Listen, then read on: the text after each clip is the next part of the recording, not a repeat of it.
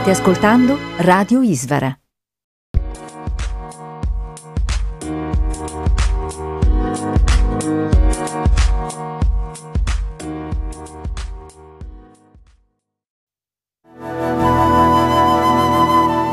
Radio Isvara vi invita all'ascolto di Manunet Prabhu, lezioni e conversazioni.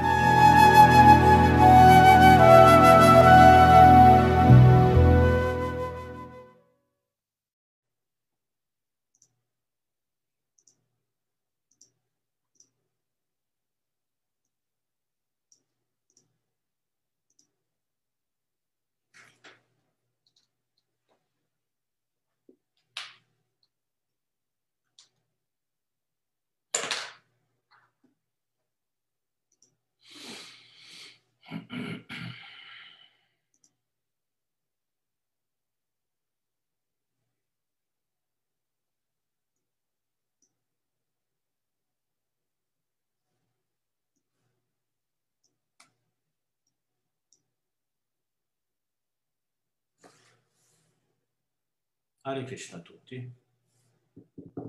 Io sono Mano Natas e oggi parleremo di un paio di temi della Bhagavad Gita, un paio di temi importanti. Prima di cominciare vorrei dire un paio di cose che sono, uh, prima di tutto, a, alla fine della conferenza, lascerò un po' di spazio alle eventuali domande. Come fare domande? Dunque, se volete una risposta in questa stessa conferenza, allora scrivetelo su Facebook e, e io vi risponderò alla fine. Se invece non importa se vi rispondo oggi o un'altra volta, allora voi scrivete le vostre domande oggi, domani, dopodomani, quello che sarà e vi garantisco che a tutte ci sarà una, una risposta. Eh, andiamo adesso a vedere. Ah, anche, potete anche proporre un, un tema di discussione. Anche questo è, è, è desiderabile.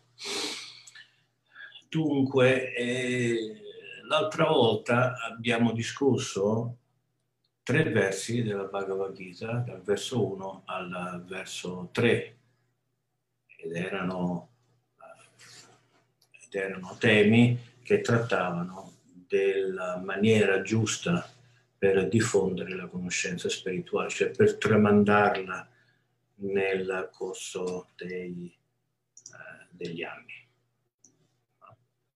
e abbiamo visto come la maniera migliore è il sistema che noi chiamiamo parampara da maestro discepolo. È la cosa più ovvia, quello che si fa in tutte le scuole del mondo da sempre, la gente va a scuola e non è sufficiente comprare un libro per imparare una, una scienza. Tanto più se la scienza è una scienza spirituale, dove ci vuole anche devozione, servizio, sviluppare alcune qualità come l'umiltà, eccetera, che invece per imparare una, una scienza materiale non, non è necessario. Ma di questo abbiamo parlato l'altra volta. Se andate su ishvara.org, che sta qua sopra, vedete? Questa, questo è il nostro sito, c'è la lista di tutte le videoconferenze in italiano e piano piano. Voglio aprire una parentesi, Ishvara.org esiste, Ishvara esiste dagli anni 90, siamo stati uno dei primi devoti a trasmettere in, uh, su internet, no? pubblicare su internet. E siamo andati da ishvara.it a ishvara.org nel 2002, quindi ishvara.org esiste dalla bellezza di 18 anni, non è poco. Però diciamo che il nuovo corso è iniziato da qualche mese, da quando siamo riusciti a ottenere un, un sistema di ricerca migliore, perché eh, prima mettevamo dentro un sacco di cose ma non si potevano trovare, allora per quale motivo? Per quale motivo insomma fare tutta questa fatica a mettere cose che poi non, non si troveranno mai? Invece adesso potete trovare tutto, c'è un motore di ricerca, anzi ce ne sono due, molto professionali, molto fatti bene e miglioreremo nel futuro. E, e, quindi abbiamo deciso di far partire il progetto della biblioteca che appunto trovate in Ishvara.org. Su Ishvara.org trovate anche la libreria, il negozio di libri, dei miei libri che ho scritto, che scrivo e che scriverò, e poi tanti altri progetti come questo. Ma andiamo alla Bhagavad Gita, magari torneremo su Ishvara.org più tardi. Il verso che è alla base della conversazione di oggi è il numero 4, dove Arjuna dice, Arjuna Vacha, aparam bhavato janma, param janma vivashvataha, katam etat vijaniyam, tvam adao proktavam iti. Arjuna disse, Vivashvan il Dio del Sole, è nato molto prima di te. Come concepire che sia stato tu in origine a dargli questa scienza? Beh, questa domanda si riferisce a qualcosa che Krishna ha detto uh, in precedenza, dove Krishna dice che lui ha insegnato la scienza della Bhagavad Gita a Vivasvana. Non è che Vivasvana l'ha insegnato a suo figlio e suo figlio a suo figlio, eccetera, eccetera. E questo questo concetto è alla base di ciò che abbiamo parlato l'altra volta, e cioè ci vuole la persona che insegna un'altra persona e via, e via dicendo. Però questo fatto che Krishna ha insegnato a, a Vivashvan ha un po' scosso Arjuna dicendo un momento, Vivashvan è nato molto tempo fa, si sta parlando di più di 100 milioni di anni fa. In realtà la Bhagavad Gita è stata parlata per la prima volta più di 120 milioni di anni fa. E Krishna, secondo il, la visione di Arjuna all'epoca, era nato alcune decine di anni, di anni fa. E dunque, se Vivashvan era nato milioni di anni fa e Krishna avrebbe dovuto parlare la Bhagavad Gita Vivasvan più di 120 milioni di anni uh, prima, come, come, come, questo è possibile? Allora Arjuna dice un momento, uh, spiegami come questo sia stato possibile. Adesso nella spiegazione Srila Prabhupada eh, prende la questione non dal punto di vista storico, e cioè quando Krishna è nato, quando Vivasvana è nato, quando Krishna avrebbe insegnato la scienza della Bhagavad Gita a, a Vivaswan, ma Srila Prabhupada la toma da un'altra prospettiva ed è la prospettiva della, della fiducia, dell'accettazione. E cioè se Krishna dice io ho insegnato la Bhagavad Gita a Vivaswan, uh, il devoto, il puro devoto dovrebbe semplicemente, semplicemente accettarlo, no? E, e questo è una cosa che Sila Prabhupada ha spiegato e dice Com'è possibile che Arjuna, un puro devoto di Krishna, possa dubitare del Signore? No? In realtà egli non domanda chiarimenti per se stesso, ma per le persone che non credono in Dio o che si ribellano all'idea che Krishna sia Dio, la persona suprema. È solo per loro che Arjuna pone queste domande, fingendo di non essere cosciente della natura suprema e divina di Krishna mostrerà chiaramente il decimo capitolo, Arjuna sa bene che Krishna è la suprema personalità di Dio, eccetera, eccetera. E, ehm, e dunque era lecito per Arjuna chiedere un chiarimento, e cioè voleva sapere come questo fosse possibile. Certo che era, che era lecito per Arjuna chiedere questo anche un puro devoto può avere dei dubbi e, quindi chiedere chiarimenti. Questo non, vai, non va mai male.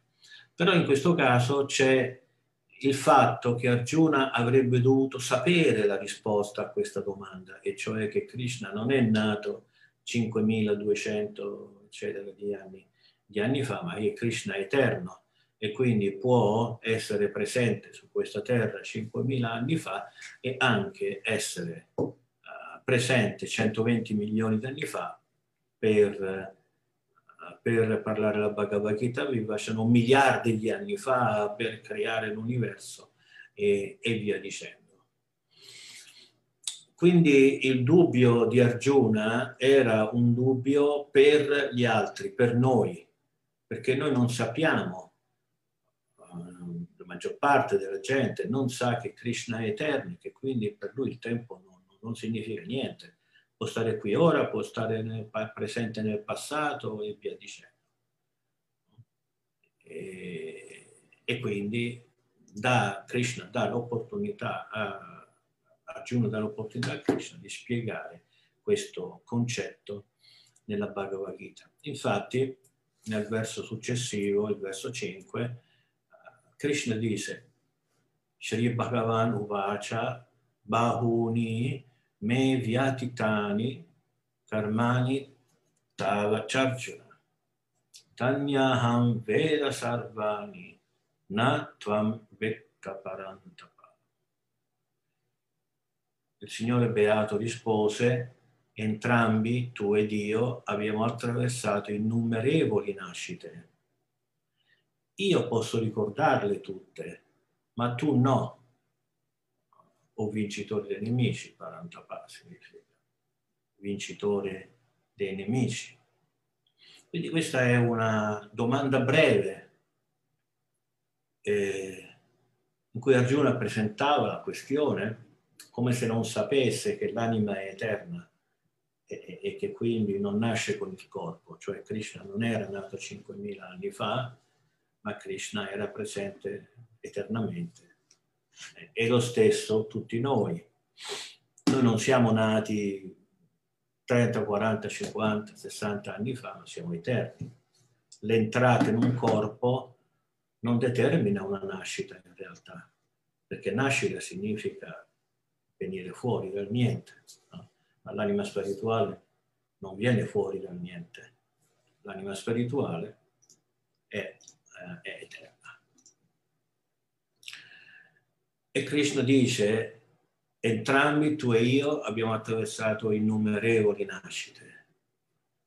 Krishna dice, io sto qui presente davanti a te e 120 milioni di anni fa ero presente davanti a Vivasvana per insegnargli la, la, la scienza imperitura dell'anima spirituale. Qui Krishna dà però una, una, importante uh, per determinare la differenza che c'è fra lui ed Arjuna, fra Krishna, la suprema persona, e tutti gli altri, tutte le altre anime spirituali, tutti noi. E Krishna dice, io posso ricordarle tutte le nascite, mentre tu no, non puoi. Quindi c'è una differenza, non siamo un tutt'uno. C'è una filosofia che dice uh, Dio non esiste, ma se esiste siamo tutti noi. Io sono Dio, tu sei Dio, tutto è Dio. No? qui Cristo dice no, non è così. Io sono supremo, io posso ricordare tutte le nascite, tu no.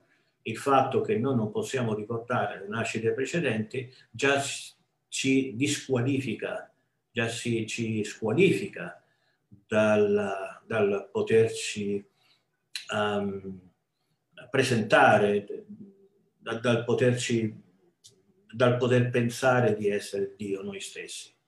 C'è una differenza fra il supremo e il non supremo e questa è una delle tante differenze, che il supremo è onnipotente, può tutto, mentre invece gli altri non onnipotenti non possono. E, e quindi questa è un'informazione importante perché certamente per quanto riguarda la pratica del Bhakti Yoga, a meno che noi non accettiamo che Lui è supremo e che noi non siamo supremi, non ci può essere amore e devozione. Eh, l'amore va da una persona all'altra ed è certamente illuminata dalla, anche dal fatto eh, che della conoscenza che Krishna sia il supremo e che non sia una persona normale. No? Qui Srila Prabhupada dice varie cose, no? per esempio menziona gli avatar, che ci sono numerosi avatar. No? Ah, leggiamo questo verso perché è particolarmente bello attrattive sul verso della Brahma Samhita 533. Advaita Machuta Manati Nananta Rupam Adyam Purana Purusham Navayovanam Cha Vedeshu Durlabam Adurlabam Atma Bhakto Govinda Madipurusham Tamaham Bhajami Adoro Govinda, Krishna del Signore Supremo, la persona originale, assoluta infallibile, senza inizio. Pur espandendosi in innumerevoli forme, egli rimane sempre lo stesso. E sebbene sia la persona originale, la più antica, conserva una, gio- una giovinezza perenne. Le sue forme eterne, tutte di conoscenza e felicità assolute, assoluta sono inaccessibili alla comprensione dei filosofi, anche dei più esperti nelle scritture vediche, ma diventano visibili agli occhi dei uh, puri devoti. E dunque questo verso ci parla degli avatar, però ci parla anche dei temi che sono direttamente collegati alla risposta di Krishna ad Arjuna, che il Signore Supremo è assoluto, infallibile, senza inizio. Questo, questo non siamo noi. Come, vedi, ritornando a questi filosofi un poco strampalati che dicono che, che noi siamo Dio, che io sono Dio. Non c'è differenza tra Dio e noi si dimenticano di pensare, di accettare il fatto che essere supremo significa qualcosa di concreto, che ci sono delle qualità visibili, uh, percepibili nella persona suprema. E queste qualità sono uh, essere assoluto, noi non siamo assoluti.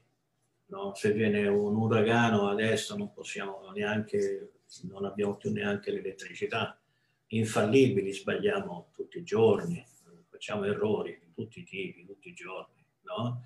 senza inizio. L'anima spirituale senza inizio, ma noi non lo sappiamo neanche che siamo senza inizio. No? la nostra apparizione, tra virgolette, in questo mondo che diciamo nascita, che noi pensiamo che sia stata la nostra nascita, e questo è un inizio. Cioè, in, in altre parole, la persona, gli individui non possono essere supremi, sono secondari relativi all'assoluto. Relativi significa che per la nostra esistenza, anche per la nostra sussistenza, ci dobbiamo relazionare, quindi relativi a qualcos'altro. Siamo relativi alla luce, siamo relativi all'acqua, siamo relativi all'aria, siamo relativi a tutto certamente siamo relativi per la nostra stessa nascita originale, eh, se mai ci fosse stata, al Signore Supremo Sri Krishna. Il Signore Supremo invece non ha bisogno niente, di niente esterno a se stesso perché Lui è tutto e quindi è assoluto. Questo significa, questo è il significato delle parole assoluto e relativa. Poi qui ci sono altre qualità espresse, spiegate dal Signore Brahma. Brahma Samhita è parlato è un libro parlato da Brahma composto da 100 capitoli, di cui purtroppo abbiamo soltanto il quinto, e questo è il verso 33 del quinto capitolo della, della Brahma Samhita. No? E andiamo avanti a vedere quali sono le qualità supreme. No? Espandendosi in innumerevoli forme, noi non possiamo espanderci.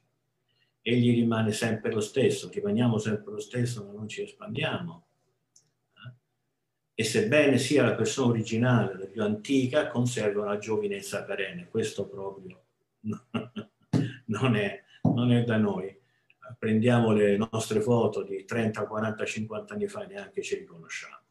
Quindi questa giovinezza perenne, Nava Yovanam, questo è quello che dice il, il verso del Brahma Samhita, Nava Yovanam è no non è proprio una delle nostre caratteristiche e questo è facile determinarlo. Le sue forme eterne, la nostra forma non è eterna, fatta di conoscenza, ma no, ma quando mai? E di felicità assolute, maggior parte della nostra vita è fatta di miserie, no? di sofferenze, di guai, di problemi, male qua, la, la vecchiaia, le malattie, una prestata. No, no, assolutamente no uh, e siamo inaccessibili alla comprensione, sono inaccessibili alla comprensione dei filosofi, anche uh, dei più esperti nelle scritture vediche, ma diventano visibili agli occhi dei puri devoti. I puri devoti sono i filosofi per eccellenza, uh, anche se tecnicamente sanno di meno degli altri. Perché questo? È perché la conoscenza trascendentale è fatta anche di amore e devozione per Krishna, per Radha e Krishna. E senza di quella i grandi filosofi, quelli che noi chiamiamo gli speculatori mentali, i ghiani, i pandit, i grandi studiosi, i grandi filosofi che hanno scritto libri, commentari infiniti sul Vedanta Sutra, ebbene queste persone non possono entrare dentro alcuni alcune stanze segrete, ma diciamo in questa maniera, alcune stanze segrete della conoscenza trascendentale per il semplice fatto che gli manca la chiave e questa chiave si chiama, si chiama la Bhakti. Con la Bhakti hai la chiave per entrare dentro la conoscenza trascendentale. Senza chiave sei sulla superficie. Non sto dicendo che senza Bhakti tu non puoi capire niente della filosofia ovviamente puoi capire, ma rimani alla superficie. Ci vuole la bhakti, ci vuole la devozione. E questo per quanto riguarda il verso 5, dove Krishna qui determina il fatto che lui era presente 120 milioni di fa a parlare la Bhagavad Gita viva, ma allo stesso tempo è presente ora davanti ad Arjuna per riparlare la, stesso, la stessa conoscenza. Perché? Perché lui è eterno e può fare ciò che vuole. No?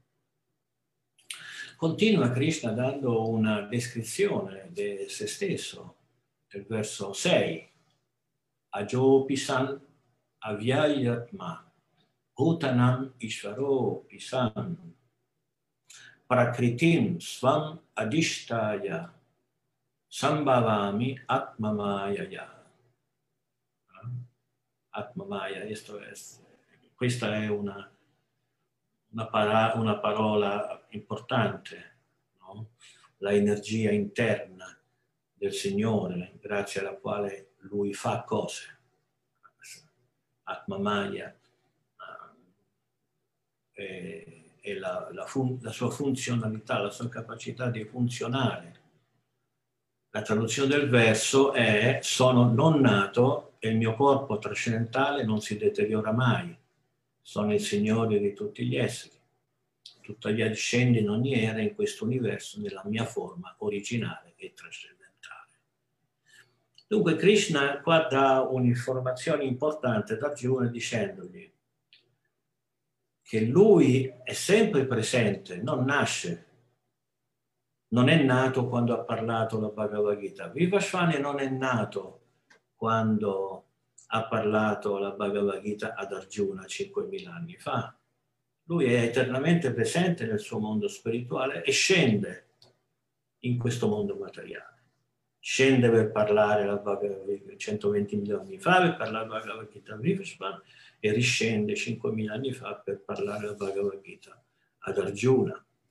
Quindi lui dice uh, Aja, Aja significa non nato, già Janma, A significa non, Aja, non nato. Io non, non nasco mai, io vengo quando voglio, scendo nel mondo materiale per alcune ragioni che vedremo nel corso del tempo. Ci sono questo verso importantissimo, Paritranaya sadhunam vinashaya chaduskritam dharma samstapanartaya sambhavami yuge yuge. Qui ci sono tre ragioni importanti per la discesa del mondo, del, di Krishna nel mondo materiale, che è quello di, di, di, di distruggere uh, i, i demoni, di dar piacere ai devoti attraverso le sue attività trascendentali e ristabilire i principi del Dharma, i principi della conoscenza trascendentale. E la Bhagavad Gita è una di queste opere che Krishna eh, ci ha lasciato, per fortuna, eh, in modo che possiamo conoscere le verità. Quindi lui non nasce mai in questo mondo, lui viene in questo mondo c'è una grande differenza tra nascere e entrare in una porta. Il mio corpo trascendentale non si deteriora mai, questo già l'abbiamo visto con la parola Navayovanam nel verso precedente, dove si dice che Krishna è sempre, sempre giovane e qui ripete lo stesso uh, concetto con la parola avviaya, noi invecchiamo, quindi il nostro corpo si deteriora, peggiora in un certo senso. Ma per Krishna questo non c'è, rimane sempre lo stesso, rimane quello che lui vuole essere. Lui può determinare come apparire. Lui può apparire come, come Matsya, il pesce Avatara, o può apparire come Ramachandra, può apparire come Chaitanya Mahaprabhu, può apparire come vuole no? Però tutti questi corpi che lui prende non si deteriorano. Il nostro corpo invece si deteriora e questo è chiamato la vecchiaia, la vecchiaia, i viadi, viadi sono le malattie. Mm? Il corpo trascendentale del Signore rimane sempre lo stesso, e cioè non sempre lo stesso, ma letteralmente, ma come Lui vuole che sia. Noi non possiamo decidere come essere noi siamo costretti ad accettare il nostro corpo. Adesso il mio corpo è il corpo di un, di un signore anziano eh, che si sta avvicinando a 70 anni e, e se io volessi apparire come ero a 20 anni, io questo non posso farlo, non posso deciderlo perché non ho Atma Maya, non ho le potenze interne del Signore grazie, al quale, grazie alla quale eh, la potenza interna lui può fare quello che quello che vuole. Sono il Signore di tutti gli esseri e dunque continua uh, questa differenziazione fra Krishna e Jiva. Jiva siamo noi. No? Krishna continua dicendo questo sono io e questo non siete voi. Dovete rassegnarvi. Eh, voi non siete Dio, non lo siete mai stati, non lo siete e non lo sarete mai. Eh, e Krishna dice io discendo in ogni era in questo universo nella, nella mia forma originale e trascendentale.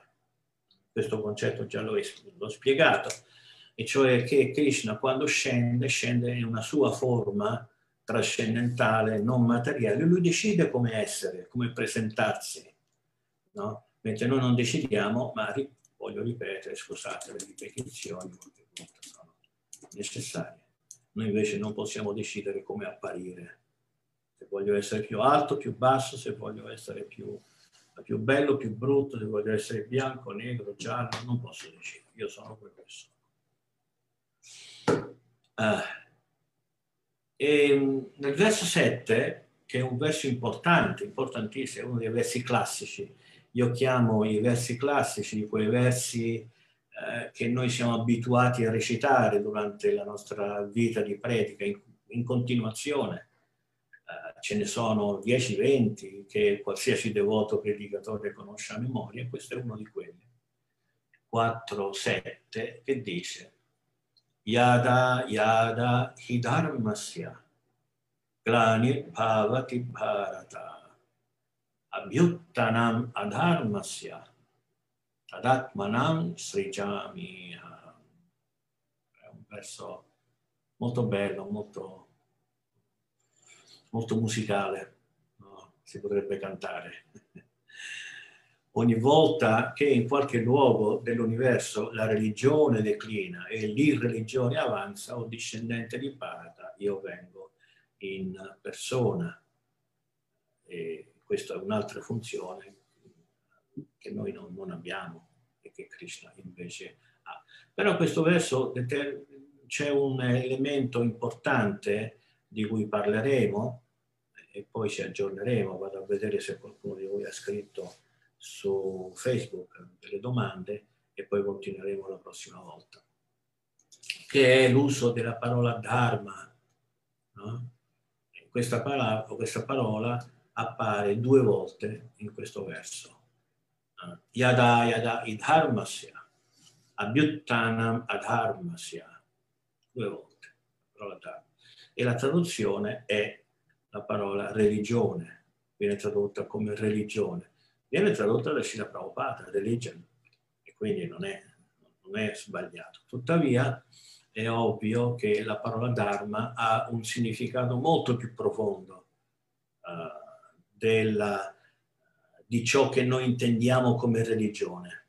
Cosa intendiamo noi come religione? Noi occidentali, uh, noi anche gli indiani, no? però particolarmente noi occidentali.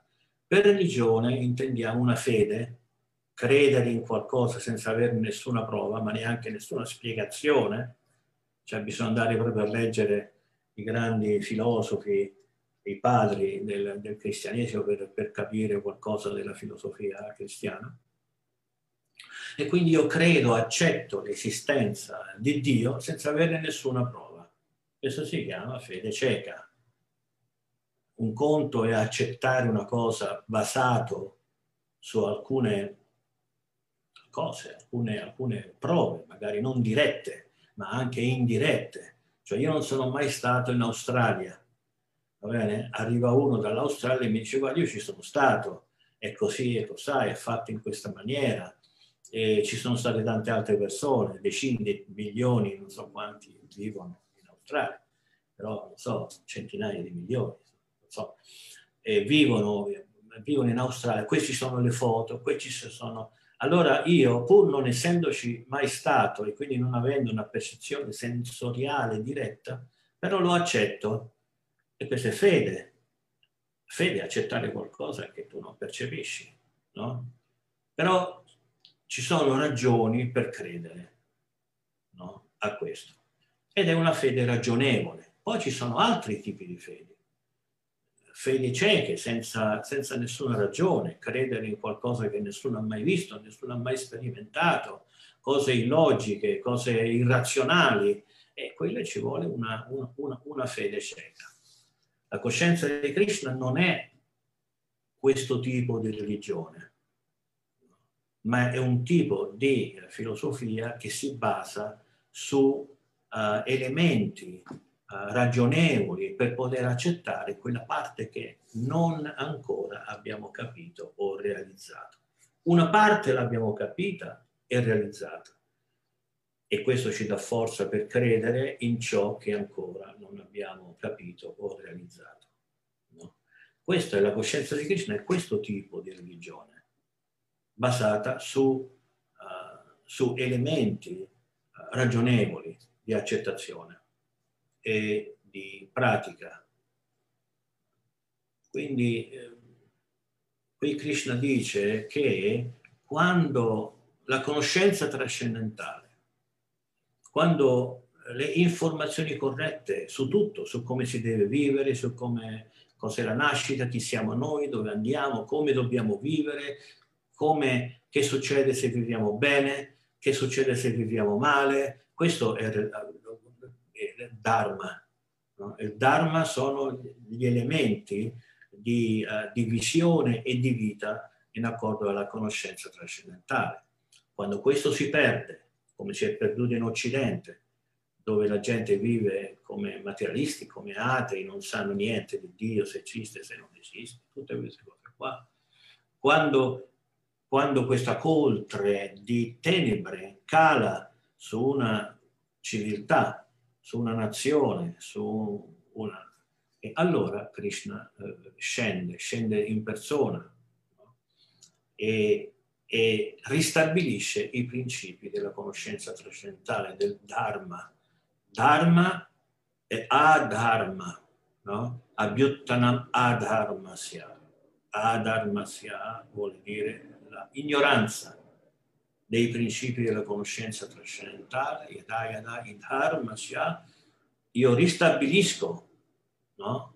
eh, i principi della, della conoscenza trascendentale e Krishna che fa per ristabilire scende uh, di persona.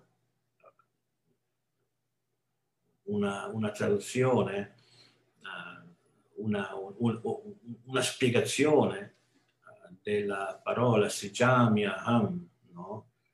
Può essere anche che lui dà i suoi poteri a qualcun altro per poter assolvere al compito di diffondere la conoscenza trascendentale non sempre appare lui in persona con flauto, con le quattro braccia, con le due braccia di Krishna e Vrindavan, tutto il resto.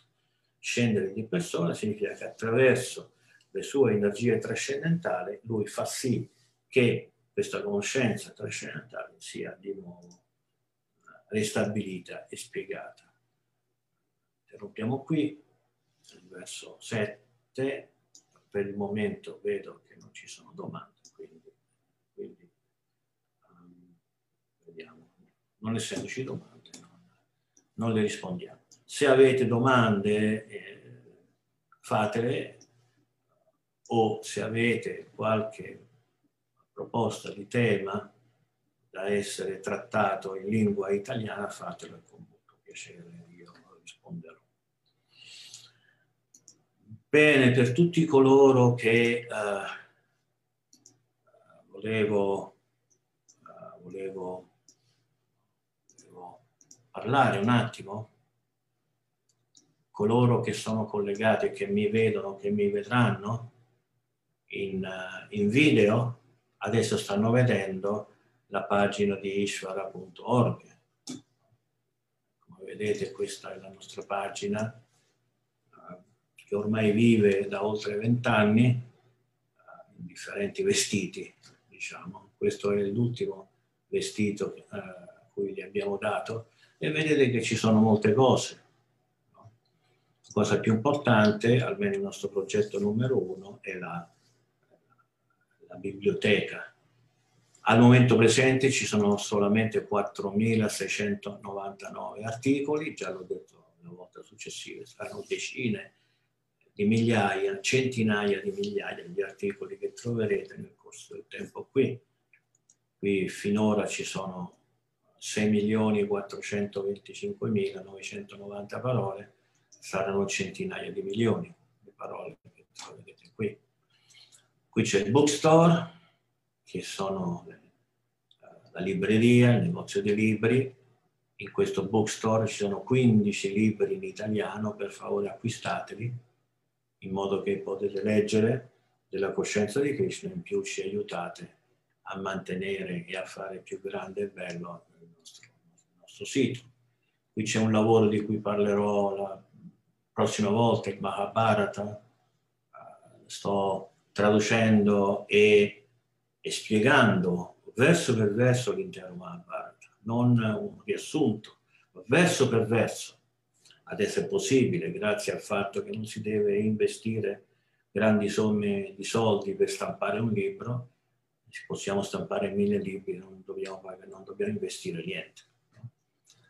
E poi ovviamente registratevi al nostro sito, se non parlate inglese, spagnolo o italiano cliccate qui e vengono fuori solo gli articoli in, in italiano. E poi c'è il forum per, per i dibattiti, non come vent'anni fa, non accettiamo temi politici, non accettiamo bisticci, non accettiamo offese, tu non capisci niente, cose così.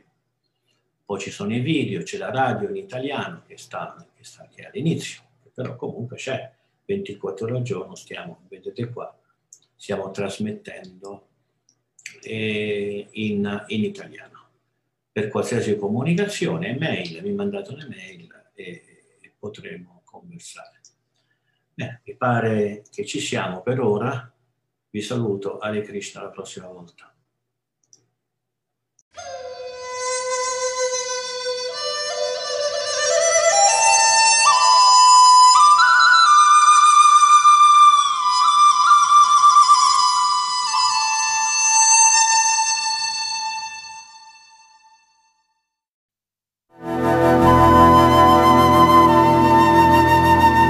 Avete ascoltato?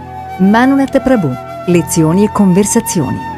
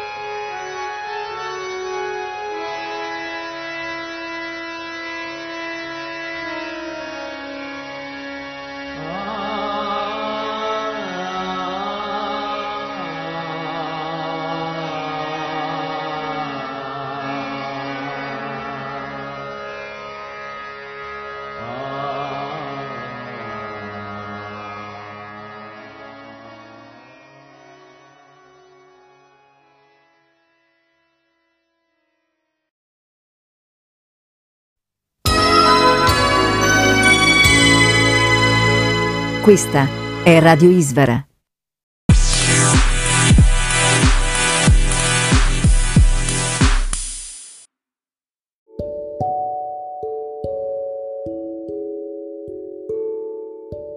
Letture dai libri di Manonat Prabhu. A cura di Ramananda Das e Bhaktin Nadia. Buon ascolto da Radio Isvara.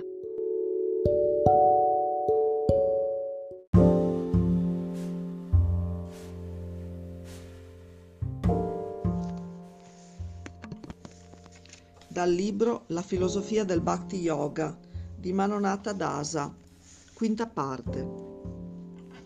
Ci pare di aver capito dunque che la conoscenza vedica non è qualcosa che Vayasa abbia architettato per conto suo, inventata di sana pianta, insomma, ma che già esistesse. Esatto. Vayasa non inventò nulla, egli non fece altro che mettere ordine nella conoscenza dei millenni, tramandata oralmente da famiglie di saggi, che per lo più vivevano in foreste remote, darle un'organizzazione logica. E soprattutto pensò bene di mettere per iscritto, in una forma adatta ad essere studiata dall'uomo, di quest'era. Per, perché Vayasa dovete metterla per iscritto? Come era stata preservata prima di allora? Precedentemente a 5.000 anni fa, data approssimativa dell'inizio del Kali Yuga, l'uomo era in possesso di una memoria formidabile, dote chiamata Sruditara, dalla memoria infallibile. Sia per insegnare che per imparare non avevano bisogno di scrivere o leggere. Assimilavano tutto ascoltando una volta sola. Il chiaroveggente Vayasa previde che l'uomo del futuro avrebbe perso, tra le altre, anche questa facoltà e si assunse il gravoso compito di trascrivere i Veda. Coloro che hanno perso la visione di ciò che è giusto a causa delle profonde tenebre dell'era del Kali riceveranno luce da questa Purana. L'intelligente Maharaja Yudhishthira denotò la presenza dell'era di Kali osservando aumentare l'avarizia, la falsità, l'imbroglio e la violenza. Sono molti i passaggi nei quali possiamo chiaramente vedere quanto l'avvento di Kali abbia modificato l'uomo. Un capitolo molto interessante è il sedicesimo del primo canto della Sriman Bhagavatam, dove è riportato il dialogo tra Pariskis e Bumi. Sempre nello stesso testo, tra i difetti principali viene menzionato ancora, appunto, il drastico calo della memoria. La differenza tra i Veda e la corrente Vaishnava. Abbiamo parlato di testi vedici e di scritti di Vaishnava, ma c'è una differenza tra i due. Il Vaishnavismo è la devozione a Vishnu, che è uno dei nomi di Dio, dunque possiamo dire che è la corrente devozionale dei Veda, i quali sono la sua base tradizionale, filosofica e storica. Le scritture principali. Quali sono le principali scritture vediche? Abbiamo già accennato al fatto che originariamente esisteva un Veda solo, lo Yajusveda, il quale venne definito in quattro parti, e cioè Yajusveda, Atharva Veda, Rig Veda, Sama Veda. Questi quattro vasti volumi contengono lo scibile umano per quanto riguarda il mondo fenomenico in cui viviamo. Seguì una ricchissima raccolta di storie antiche, le Purana, che sono, oltre che libri di storia, anche un vero tesoro di teologia e filosofia, divise in 18 libri. Vediamo i titoli di queste opere. Shiva Purana, Vayava Purana, Guruda Purana, Kurma Purana, Naradaya Purana, Linga Purana, Mastaya Purana, Makanedeya Purana, Vishnu Purana, Yamana Purana, Brahma Purana, Brahmanda Purana, Brahma Vaivarta Purana, Agni Purana, Varaha Purana, Padma Purana, Skanda Purana, Vaivishya Purana, più un diciannovesimo, la Bhagavata Purana, chiamata anche Sriman Bhagavatam, che costituisce un Purana a parte. Poi le Upanishad.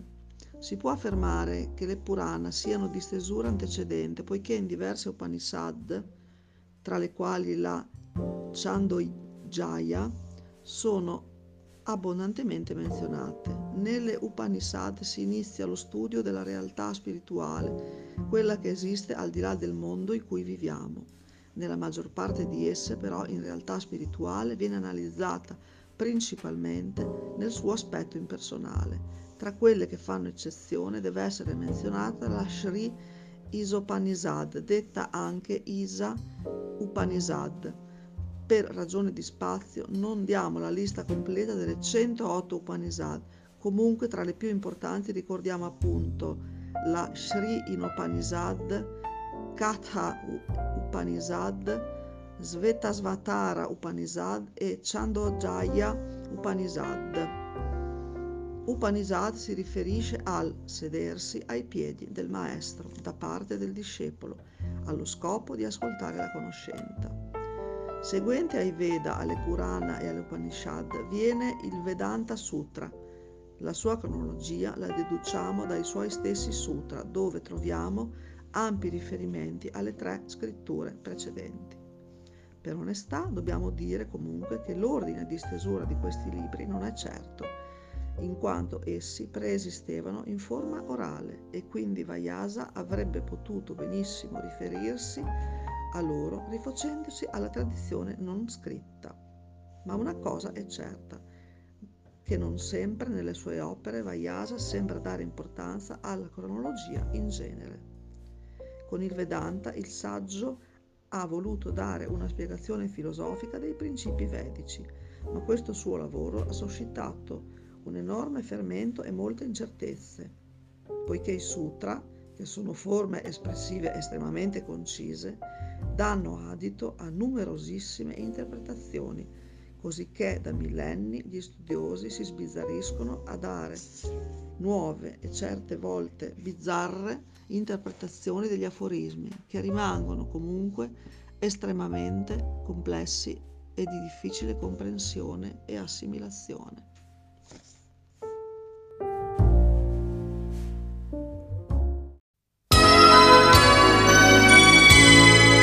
State ascoltando Radio Isvara.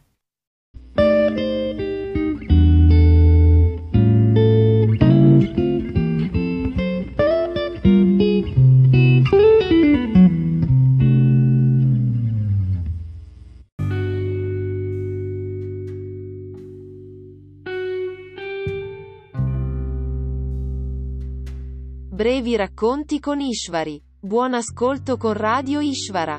Hare Krishna.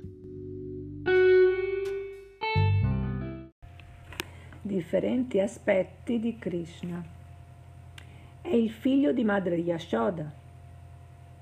È il più grande di tutti gli abitanti di Vraja. È colui che attrae la gente di Gokula. È il cuore delle gopi. È colui che può attrarre perfino la mente di Cupido è il distruttore di Calia, il demone serpente. È il canto del santo nome ed è il mio divertimento. È colui che gioca tra i cespugli del giardino. È la bellezza sempre fresca di Vrindavana. È colui che è sempre visto col suo flauto. È colui che è dotato di grande abilità artistica. È il protettore degli abitanti di Vraja è il distruttore dei, discendenti degli Asura. È colui che assiste le mucche di Nanda Maharaj. È Govinda Madhava. È il ladro di burro. È il meraviglioso pastorello di Nanda Maharaj. È colui che sta sulle rive della Yamuna. È colui che ruba le vesti delle gopi. È colui che gusta lo scambio di sentimenti amorosi. È colui che è pieno di misericordia è colui che attrae Radharani.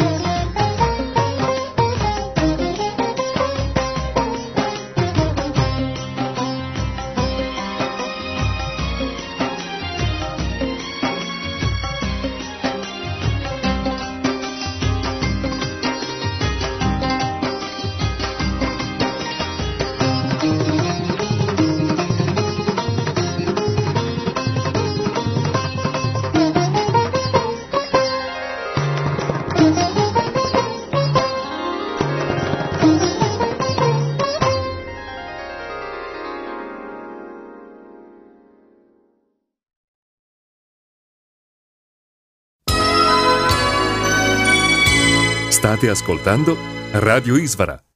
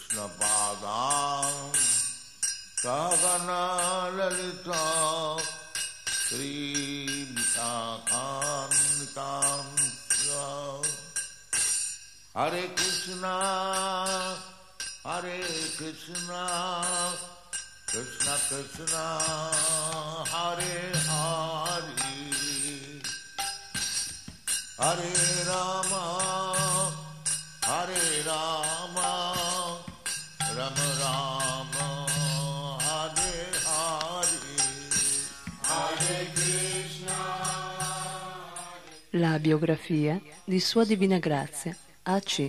Bhaktivedanta Swami Prabhupada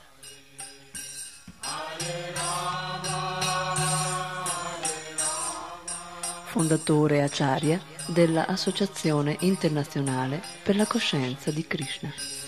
Hare Krishna, Hare Krishna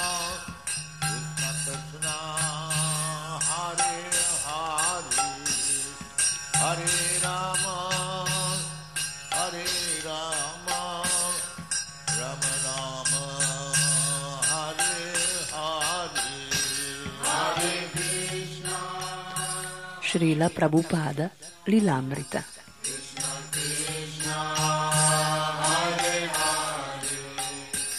Di Sadvarupa Dasa Goswami.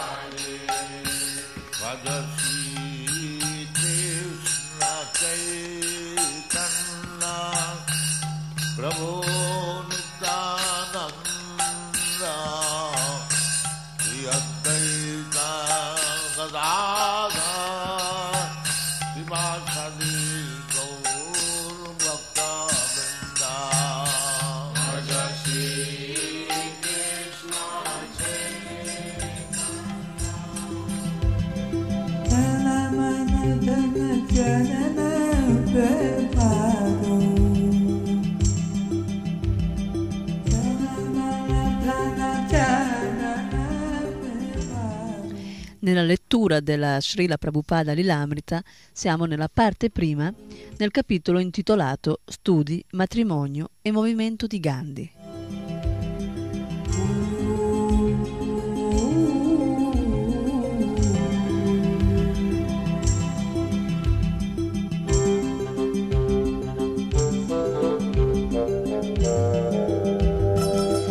Sul finire della scorsa puntata eravamo arrivati alla prima ed ultima recita teatrale di Abai.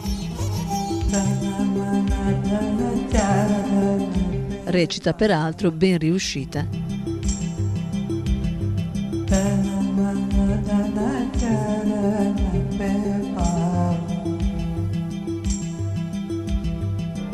infatti il buon livello di addestramento e per la sincerità degli attori, tutto l'uditorio si era commosso.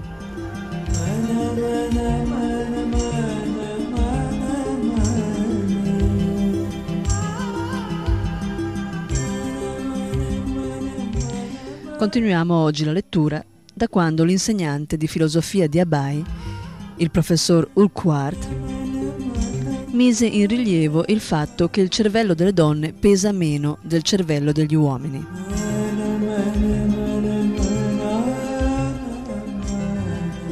Il suo professore di economia dette una lezione su una teoria di Marshall, secondo cui l'affetto familiare è l'impulso per lo sviluppo economico.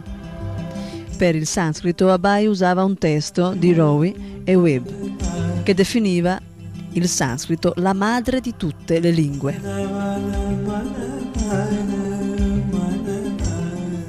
Mentre studiava il Kumara Sambhava di Kalidasa in lingua sanscrita, Abai fu colpito dalla spiegazione che Kalidasa dava del termine dira, che significa indisturbato o capace di autocontrollo. Secondo Kalidasa, in un tempo molto lontano, Shiva era seduto in meditazione. Poiché gli esseri celesti erano in lotta con i demoni, volevano che un comandante in capo nascesse dal seme di Shiva e mandarono una affascinante ragazza, Parvati, affinché lo distraesse nella sua meditazione. Benché Parvati manifestasse la sua adorazione per Shiva e arrivasse al punto di toccare i suoi genitali, egli rimase indisturbato. La sua capacità di resistenza alla tentazione è l'esempio perfetto di chi è veramente un Dira.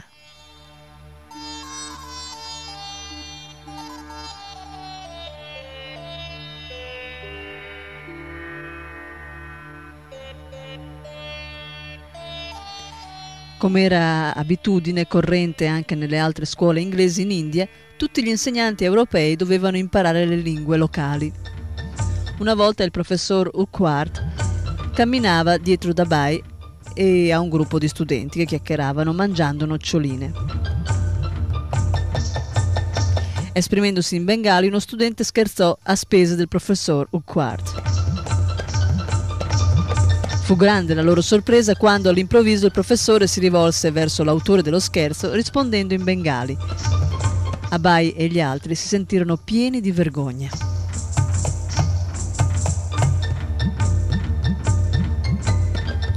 Lo studio della Bibbia era obbligatorio.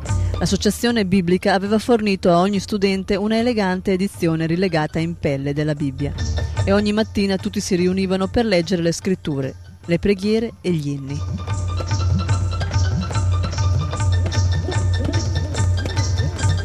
Uno dei professori criticò gli insegnamenti vedici che trattavano del karma e della trasmigrazione dell'anima. Come secondo la legge del tribunale non si può essere perseguiti per un crimine senza una testimonianza, egli argomentava, similmente, benché secondo gli Hindu l'anima soffre nella vita presente per le sue cattive azioni passate, dov'è la testimonianza di tali azioni malvagie? Ad Abai dispiaceva ascoltare queste critiche e avrebbe saputo come ribattere, ma data la sua posizione subordinata di studente, restava in silenzio.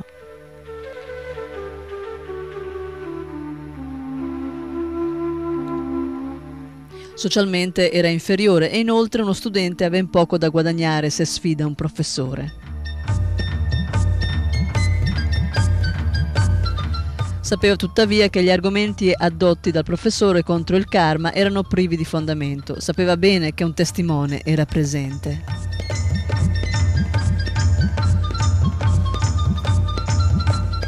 Per alcuni studenti che venivano a Calcutta dai loro piccoli villaggi, la grande città e la presenza di tanti europei era causa di smarrimento e di timidezza. Ma per Abai Calcutta e gli inglesi non erano allarmanti, tanto che mantenne una certa inclinazione per i suoi insegnanti inglesi. Benché li considerasse con timore reverenziale, riservatezza, misti a una certa tensione, ammirava la loro rettitudine, la loro signorilità e la loro gentilezza verso i ragazzi. Ad Abai apparivano dotati di nobiltà d'animo.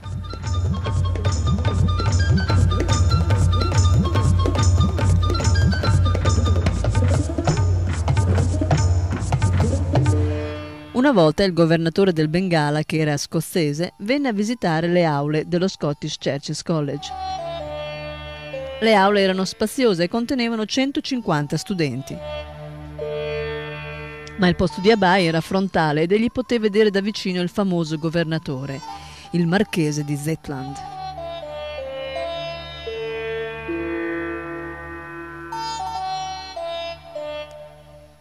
All'inizio la scuola osservava il principio di una rigida distanza sociale tra europei e indiani.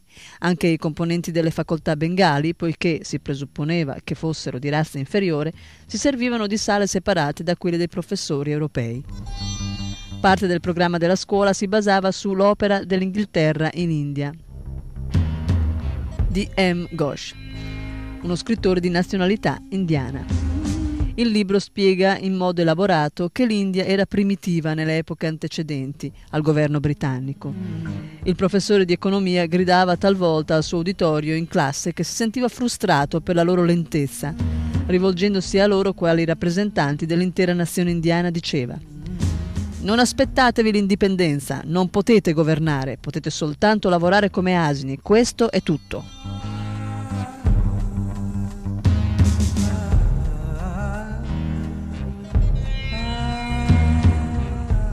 La vita scolastica assorbiva completamente Abai. Non c'era più tempo da trascorrere dinanzi alle divinità di Radha Govinda il mattino presto. Era un lusso per l'infanzia. Era un lusso dell'infanzia la possibilità di passare le ore nel tempio dei Mullik dinanzi alle forme dorate di Radha Govinda, osservando i pugiari che adoravano le divinità con incenso, fiori, lampade, kirtan e prasadam opulento.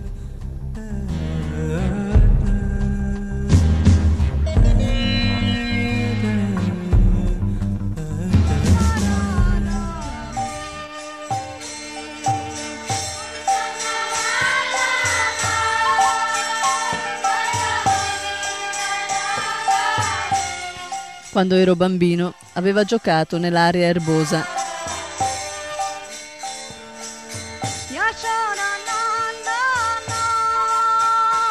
In quell'area erbosa che circondava il tempio, oppure aveva osservato gli uomini che cuocevano i cacciori al bordo delle strade. O era andato in bicicletta o aveva fatto volare il suo aquilone con bavatarini. Il centro della sua vita erano sempre stato Harrison Road, i discorsi di sua madre e l'adorazione di Krishna offerta da suo padre. Queste scene ora si erano dileguate.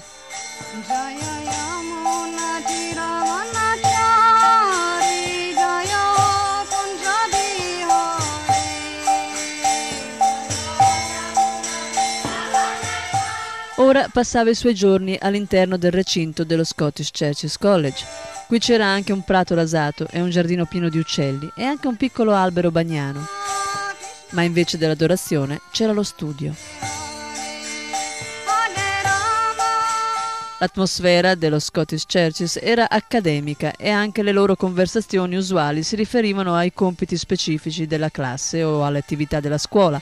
Quando gli studenti si riunivano dinanzi al tabellone degli affissi di fronte all'entrata principale o attraversavano a gruppi nei due sensi i cancelli principali.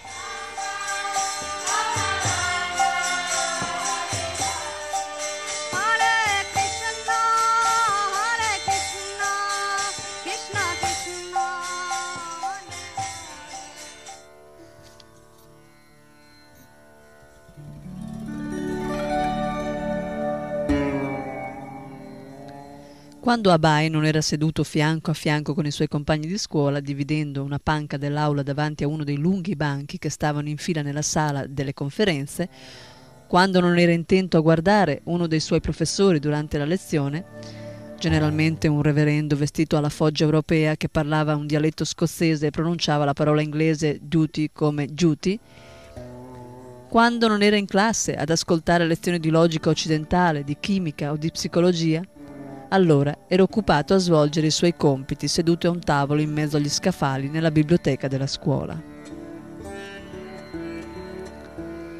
Immerso nella lettura davanti a un libro o intento a scrivere annotazioni, mentre i ventilatori in alto muovevano le pagine. Oppure era a casa con il padre, le sorelle e i fratelli. Ma leggeva le sue lezioni o scriveva un documento per il reverendo nella sala delle conferenze. Aveva dovuto abbandonare l'adorazione delle divinità di Krishna, che si era fatto regalare da suo padre alcuni anni prima. Aveva sistemato le divinità in una scatola e l'aveva chiusa.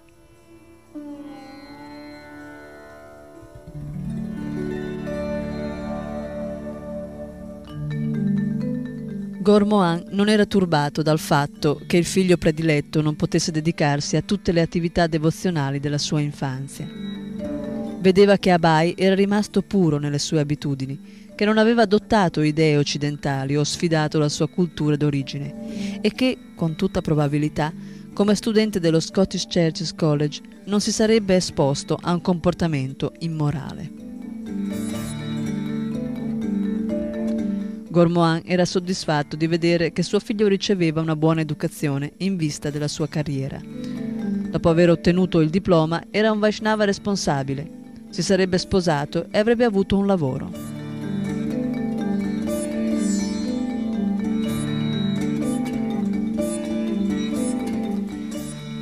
Rupendranath Mitra era uno dei compagni di Abai e anche un suo amico intimo. Abaya e Rupen studiavano insieme e sedevano a fianco nella sala delle assemblee durante la lezione sulla Bibbia, pronunciando le preghiere obbligatorie. Rupen notò che sebbene Abai fosse uno studente serio, non era affascinato dall'educazione occidentale o ambizioso dei successi scolastici. Abai aveva confidato a Rupen. Non mi piacciono queste cose e talvolta parlò di trasferimento. Cosa ne pensi? domandava a volte Rupen. E Abai gli rivelava il suo pensiero. Rupen trovava che Abai sempre stava sempre pensando a qualcosa di religioso, di filosofico o di devozionale a proposito di Dio.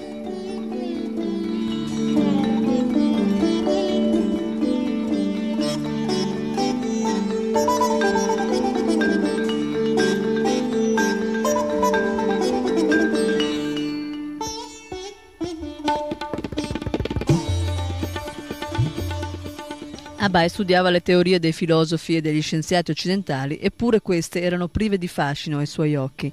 In fin dei conti, essi stavano soltanto speculando e le loro conclusioni non seguivano lo spirito e lo stato d'animo devozionale dell'addestramento Vaishnava che aveva ricevuto dal suo padre e dalle scritture vediche.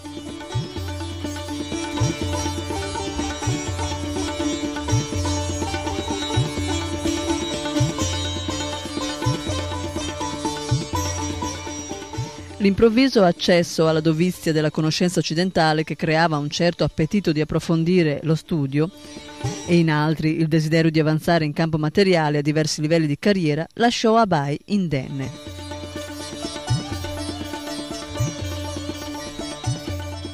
Certamente nel suo cuore egli stava sempre pensando a qualcosa di religioso, di filosofico e devozionale a proposito di Dio. Eppure, come uomo dello Scottish Churches College, egli dava il suo tempo e la sua attenzione alla vita accademica.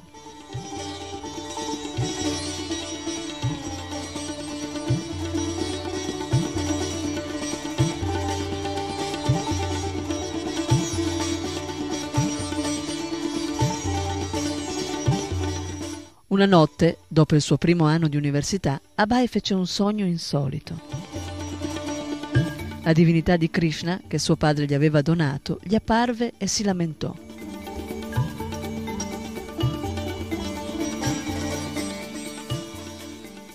Perché mi hai confinato in questa scatola? Devi rimettermi al mio posto e ricominciare ad adorarmi.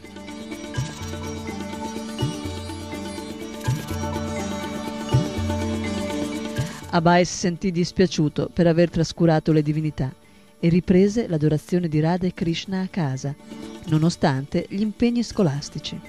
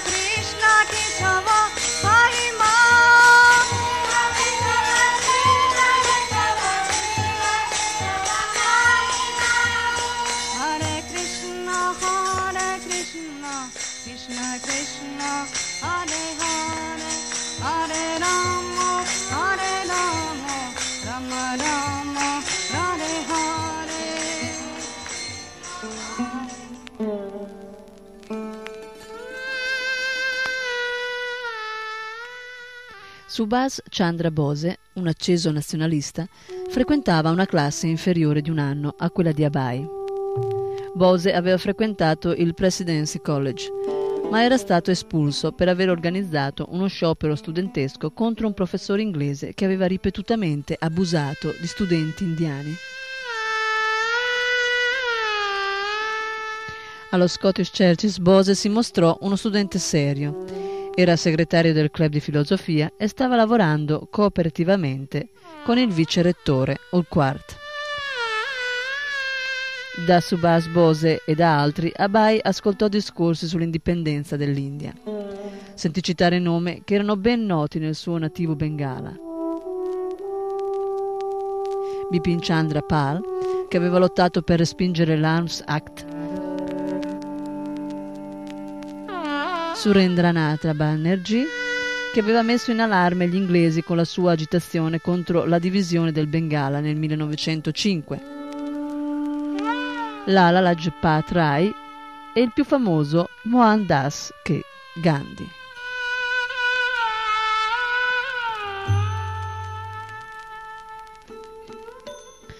Lo Scottish Churches College era rigido nel proibire la propaganda antigovernativa, ma gli studenti simpatizzavano con la causa del Home Rule, governo autonomo negli affari locali. Benché non vi fossero palesi segni di ribellione, gli studenti talvolta tenevano incontri segreti a favore del nazionalismo. Quando Subhash Chandra Bose cominciò a far pressione sugli studenti per sostenere l'indipendenza indiana, Abai ascoltò.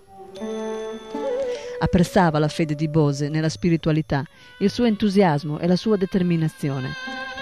Abai non si interessava di attività politiche, ma gli ideali del movimento per l'indipendenza lo attraevano.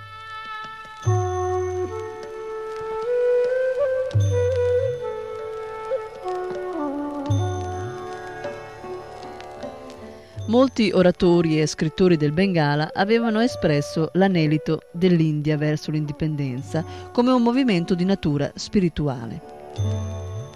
Per i nazionalisti l'emancipazione era analoga alla liberazione dell'anima dai legami materiali. L'interesse di Abai era il servizio devozionale offerto a Sri Krishna, la verità assoluta, una convinzione che gli era stata trasmessa da suo padre e che egli aveva mantenuto fin dall'infanzia, mentre l'indipendenza dell'India era una verità relativa e temporanea.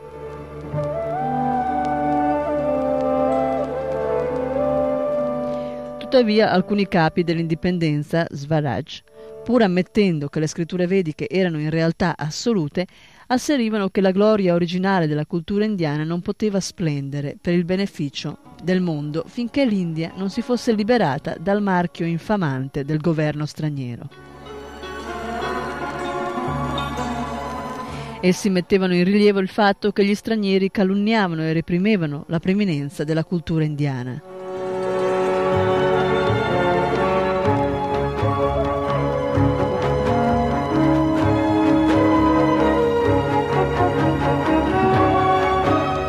Anche Abai l'aveva sentito nel corso del suo studio sul testo di M. Ghost, l'opera dell'Inghi- dell'Inghilterra in India, aveva incontrato la teoria che sosteneva la non purezza delle scritture vediche, teoria che ne rifiutava l'antica origine e affermava che la cultura indiana precedente al dominio britannico e alla diffusione del cristianesimo era una cultura spiritualmente retrograda.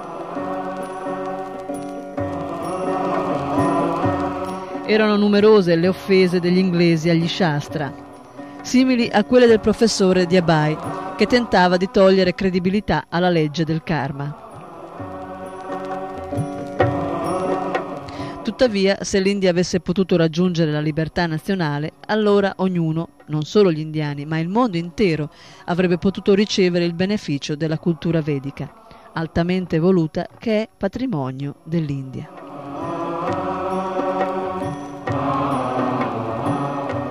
L'appello all'indipendenza, sebbene velato, attraeva virtualmente tutti gli studenti e Abai era tra quelli. L'interesse particolare era per Gandhi. Gandhi aveva sempre con sé la Bhagavad Gita, leggeva quotidianamente le sante parole di Krishna e diceva di sentirsi guidato dalla Gita più che da tutti gli altri libri.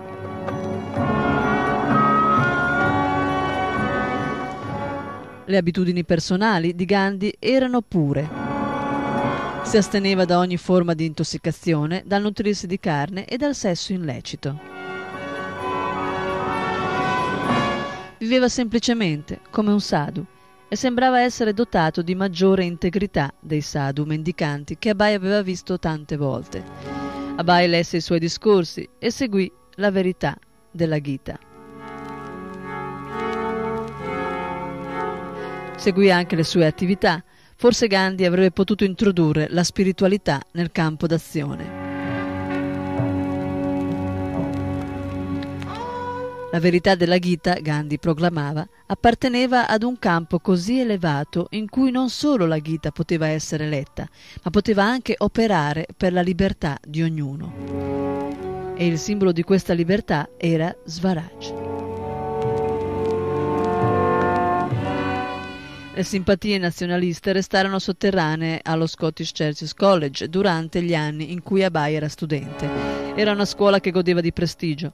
Uno studente doveva impegnarsi molto seriamente nello studio per ottenere il diploma e avrebbe poi potuto aspirare a un'ottima carriera. Parlare apertamente contro il governo britannico e a favore dell'indipendenza significava rischiare di essere espulsi il rischio di perdere educazione e carriera poteva essere corso soltanto dai più ribelli.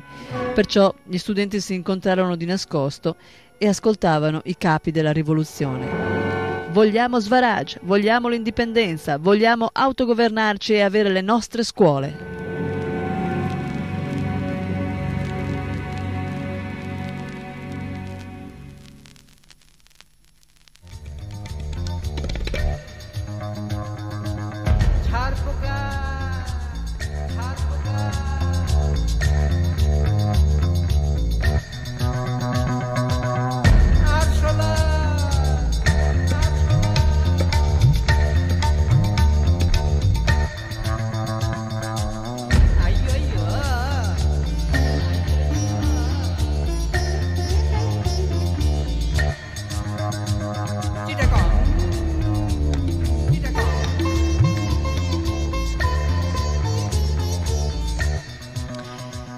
Gormoan osservava suo figlio con preoccupazione. Lo considerava il figlio prediletto, non uno strumento tra le molte migliaia di giovani destinato a cambiare il destino politico dell'India. La sua prima preoccupazione era il benessere di Abai, mentre gli eventi mondiali mutavano l'andamento della storia, Gormoan si concentrava sul futuro di suo figlio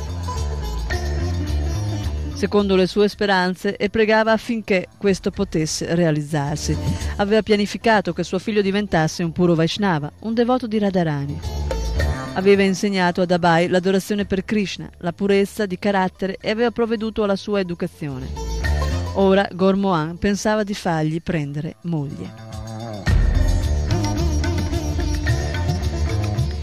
Secondo la tradizione vedica, un matrimonio doveva essere organizzato dai genitori con molta attenzione e doveva aver luogo prima che la ragazza raggiungesse la povertà. Gormohan aveva maritato la sua prima figlia quando questa aveva raggiunto il nono anno di età, la sua seconda figlia a 12 anni di età e la sua terza a 11. Quando la sua seconda figlia stava per compiere i 12 anni, Rajani aveva detto mi suiciderò nel fiume se non mariti subito tua figlia. Nella tradizione vedica non esisteva il corteggiamento, né la coppia andava a vivere fuori casa durante i primi anni del matrimonio. La ragazza serviva il marito cucinando per lui a casa dei suoi genitori e si presentava dinanzi a lui per servirgli il pranzo o per qualche altro rapporto formale. Poi, quando il ragazzo e la ragazza avevano raggiunto la maturità fisica, diventavano così amorevoli l'uno verso l'altra da essere inseparabili.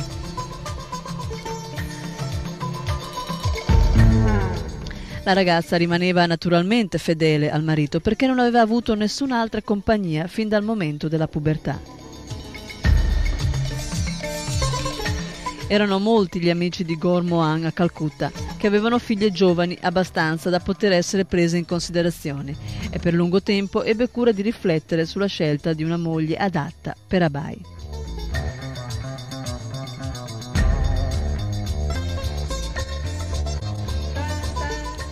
Dopo matura ponderazione scelse infine Radharani Datta, nata in una famiglia Suvarna Vanik che era in relazione con i Mullik. La ragazza aveva 11 anni. Dopo un incontro tra il padre di lei e Gormohan, le famiglie concordemente accettarono il matrimonio.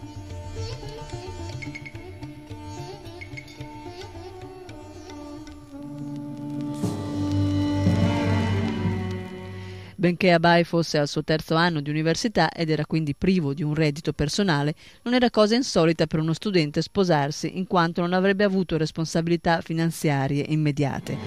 Abai non aveva apprezzato la scelta del padre, aveva pensato di sposare un'altra ragazza, ma per deferenza verso suo padre mise da parte la sua riluttanza. Per il momento egli sarebbe vissuto con la famiglia e lei con la sua. Perciò le responsabilità coniugali del mantenimento di una famiglia non sarebbero state immediate.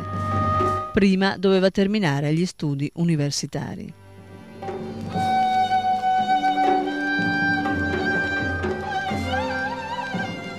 Durante il quarto anno di frequenza allo Scottish Churches egli cominciò a sentirsi riluttante all'idea di prendere il diploma. Quale simpatizzante della causa nazionalista avrebbe preferito scuole nazionali e un governo che fosse al di sopra delle istituzioni britanniche. Tuttavia vedeva che non esistevano alternative. Gandhi invece spingeva gli studenti ad abbandonare gli studi, le scuole straniere, egli diceva, instillavano nell'individuo una mentalità da schiavi e li facevano diventare marionette nelle mani degli inglesi. Eppure un diploma universitario era la base della carriera. Abai soppesò la scelta con attenzione. Gormohan non voleva che Abai prendesse una decisione di cui in seguito avrebbe potuto pentirsi. Aveva sempre cercato di progettare ciò che gli sembrava la cosa migliore per suo figlio. Ma Abai aveva ormai 23 anni e voleva decidere autonomamente. Gormohan pensava al suo futuro. L'oroscopo diceva che avrebbe, egli sarebbe diventato un grande predicatore religioso all'età di 70 anni. Ma Gormohan non si aspettava di poter vivere fino ad allora per vedere realizzata tale profezia. Eppure aveva le sue ragioni per considerare esatto l'oroscopo e voleva preparare Abai.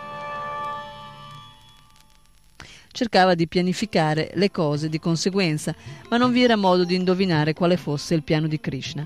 Ogni cosa dipendeva da Krishna e Krishna era al di là del nazionalismo, al di là dei progetti e delle leggi astrologiche, al di là dei desideri di un modesto mercante di tessuti che aspirava a fare di suo figlio un puro devoto di Srimati Radharani e un predicatore dello Srimad Bhagavatam.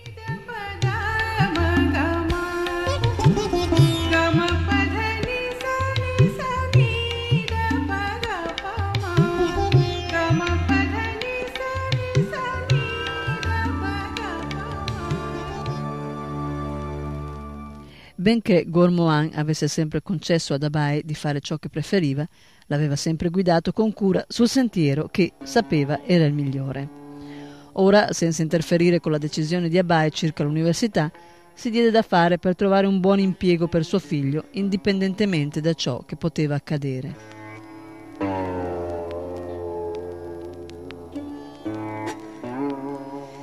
Nel 1920 Abai completò il quarto anno di università e superò l'esame. per ottenere il diploma in lettere. The way of truth and love has always won.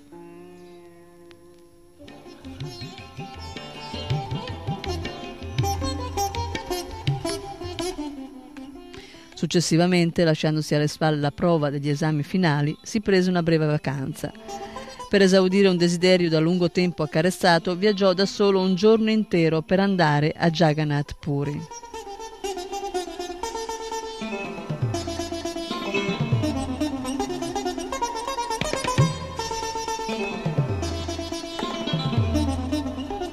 Srila Prabhupada racconta Ogni giorno nel corso della mia infanzia pensavo come posso andare a Jagannath Puri?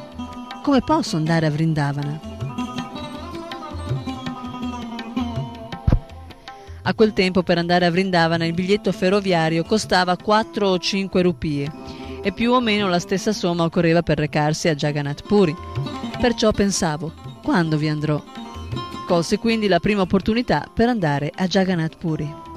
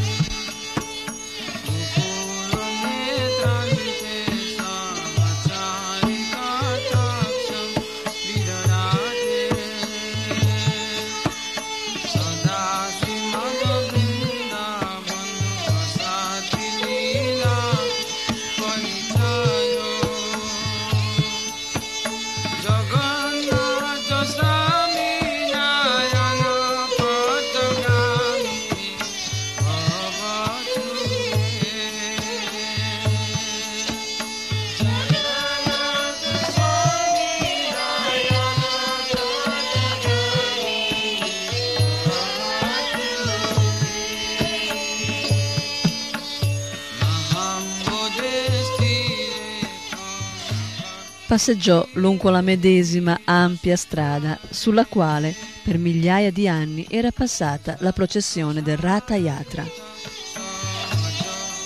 Al mercato i negozi esibivano piccole sculture e murti del signore Jagannath dipinte di legno.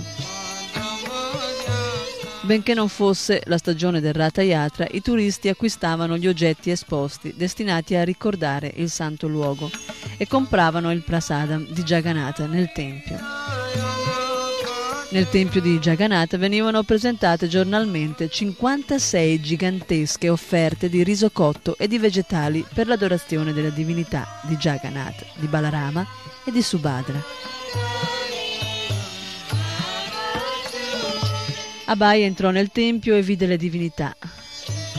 Su di un piano dell'altare stava la murti di Sri Chaitanya nella sua forma a sei braccia, che si manifesta simultaneamente come Krishna, come Rama e come il Sannyasi Sri Chaitanya. Sri Chaitanya era famoso a Puri, dove aveva passato gli ultimi 18 anni della sua vita, conducendo il Kirtan con i suoi seguaci e danzando in estasi mentre i carri venivano tirati lungo la strada principale, circondati da migliaia di devoti.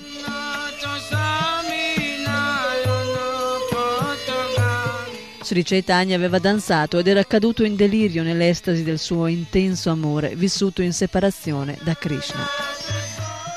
Passando sulla via della parata, Abai richiamava alla mente i divertimenti della sua infanzia. Il canto e la danza per la strada, il carro in miniatura, la processione, il sorriso di Jagannatha, suo padre e sua madre, Radha Govinda. In qualche modo la forma del signore Jagannatha lo aveva ispirato quando era un bambino e ciò era rimasto dentro di lui per tutti questi anni.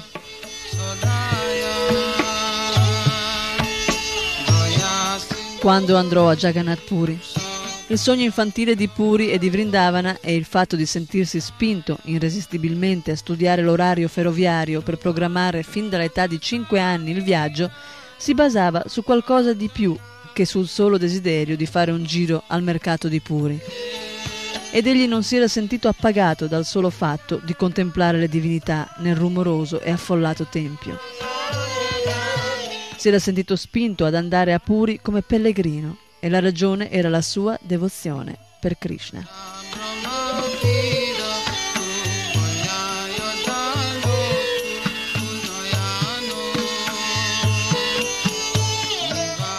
Ora il nazionalismo aveva influenzato fortemente la sua vita e recentemente, dopo essersi sposato, doveva affrontare le decisioni riguardanti i suoi studi e la sua carriera. Eppure egli era lì, poco più che un ragazzo, e stava passeggiando da solo a Puri, dove Sri Chaitanya era vissuto e dove Sri Krishna, nella forma di Jagannath, risiedeva ancora.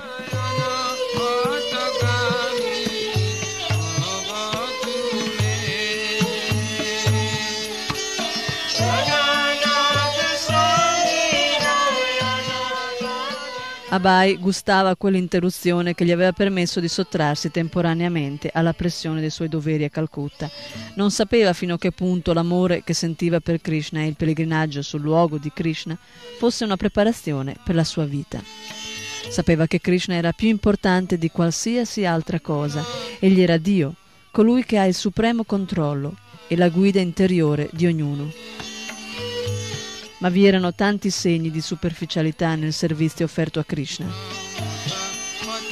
Anche gli oratori nazionalisti, benché avessero sempre con sé la Gita, davano maggiore importanza al nazionalismo che a Krishna.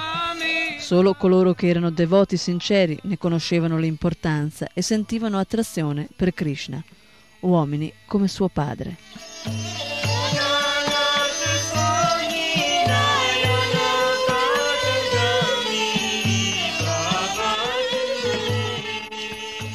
A Puri accadde un fatto strano. Gor Mohan aveva consegnato ad Abai una lettera di presentazione per un suo conoscente che viveva a Jagannath Puri.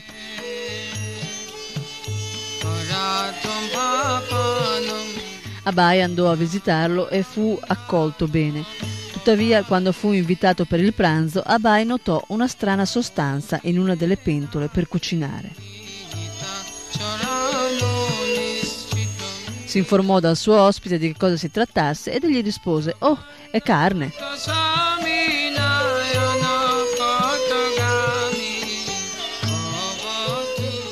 Incapace di controllare la sua forte impressione, Abai esclamò: No, che cosa accade? Non ho mai mangiato carne.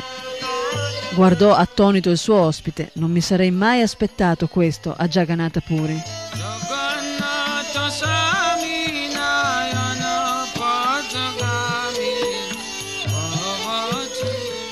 Pieno di vergogna, il suo ospite disse: Non so, pensavo che fosse la cosa migliore. Così Abai lo tranquillizzò, mise da parte il cibo e non mangiò più in quella casa. In seguito mangiò soltanto il prasada di Jagannath che prendeva dal tempio.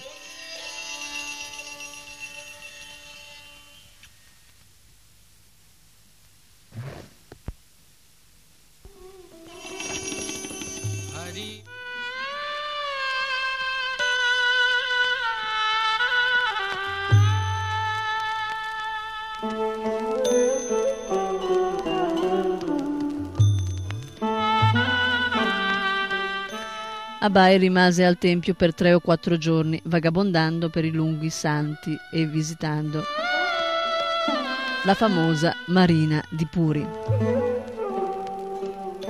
con la sua famosa spiaggia scintillante, con i suoi potenti e sonori marosi. Molte volte riconobbe alcuni sacerdoti del tempio di Jagannath che fumavano sigarette e apprese di, di altre attività disgustose dei sadhu che erano in relazione con il tempio. Che sorta di sadhu erano questi di Jagannath che fumavano? Per questo aspet- aspetto trovò che Jagannath Puri era deludente. Quando Abai fu tornato a casa trovò la sua giovane moglie in lacrime. Venne a sapere poi che i fratelli di lei avevano detto Tuo marito non torna a casa. Egli le disse di non preoccuparsi perché in questa storia non vi era nulla di vero. Si era allontanato solo per qualche giorno ed era tornato. Benché il suo matrimonio fosse solo gli inizi, Abai non era soddisfatto. Radharani era una ragazza attraente, ma a lui in realtà non piaceva. Pensava che una moglie diversa sarebbe stata più adatta a lui. Una seconda moglie, oltre a questa. In India era socialmente accettabile mantenere due mogli e Abai decise di risolvere la questione autonomamente.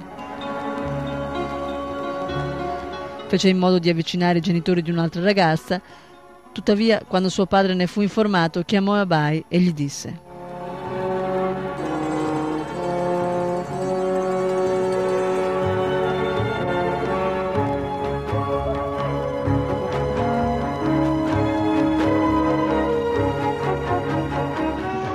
Caro ragazzo, sei ansioso di avere una seconda moglie, ma io ti consiglio di non farlo.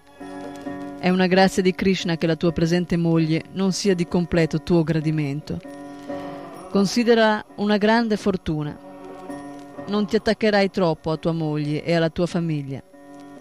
Tale assenza di attaccamento ti sarà di grande aiuto nel futuro avanzamento nella vita spirituale.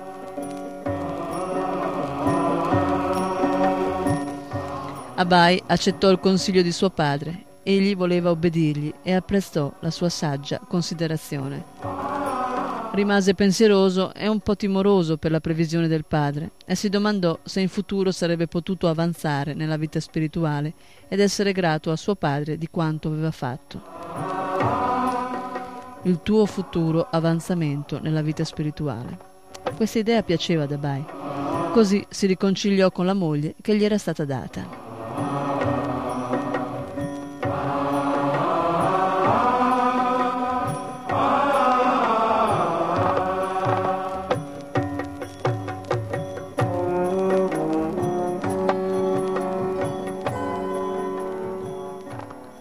Il nome di Abai Charande era incluso nella lista degli studenti che avevano superato gli esami per ottenere il diploma.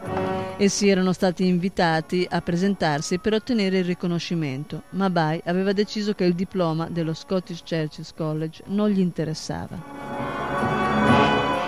Benché come diplomato potesse aspirare a una promettente carriera.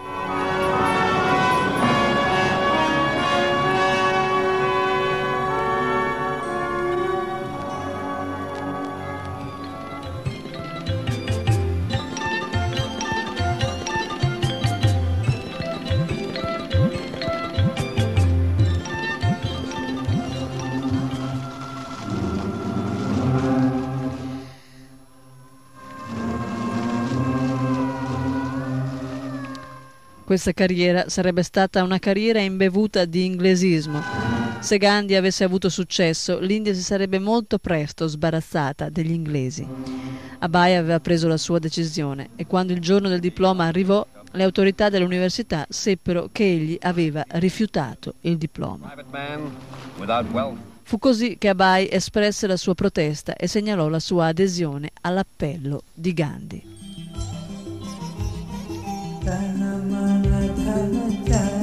In quei mesi la protesta di Gandhi era aumentata di intensità. Durante la guerra gli indiani erano rimasti fedeli alla corona, sperando di sollecitare la simpatia degli inglesi verso la causa dell'indipendenza, ma nel 1919 in Inghilterra fu approvato il Warlord Act verso la causa dell'indipendenza.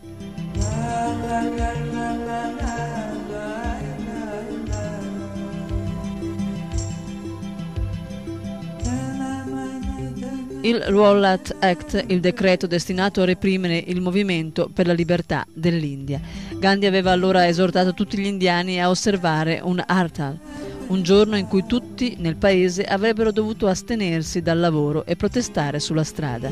Benché questa fosse stata una protesta non violenta, una settimana più tardi, ad Amritsar, nella piazza pubblica nota come Jallianwala Bagh, soldati britannici fucilarono centinaia di persone disarmate, indiani indifesi che si erano radunati per un incontro pacifico.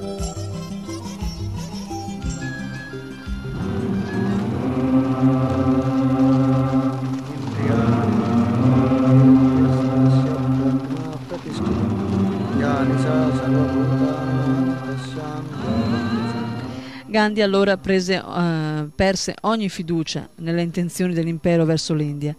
Esortando alla completa non cooperazione, ordinò il boicottaggio di tutto ciò che era inglese, beni, scuole, campi da gioco, onorificenze militari. Rifiutando il suo diploma, Abai si era allineato in modo più diretto al movimento dell'indipendenza di Gandhi.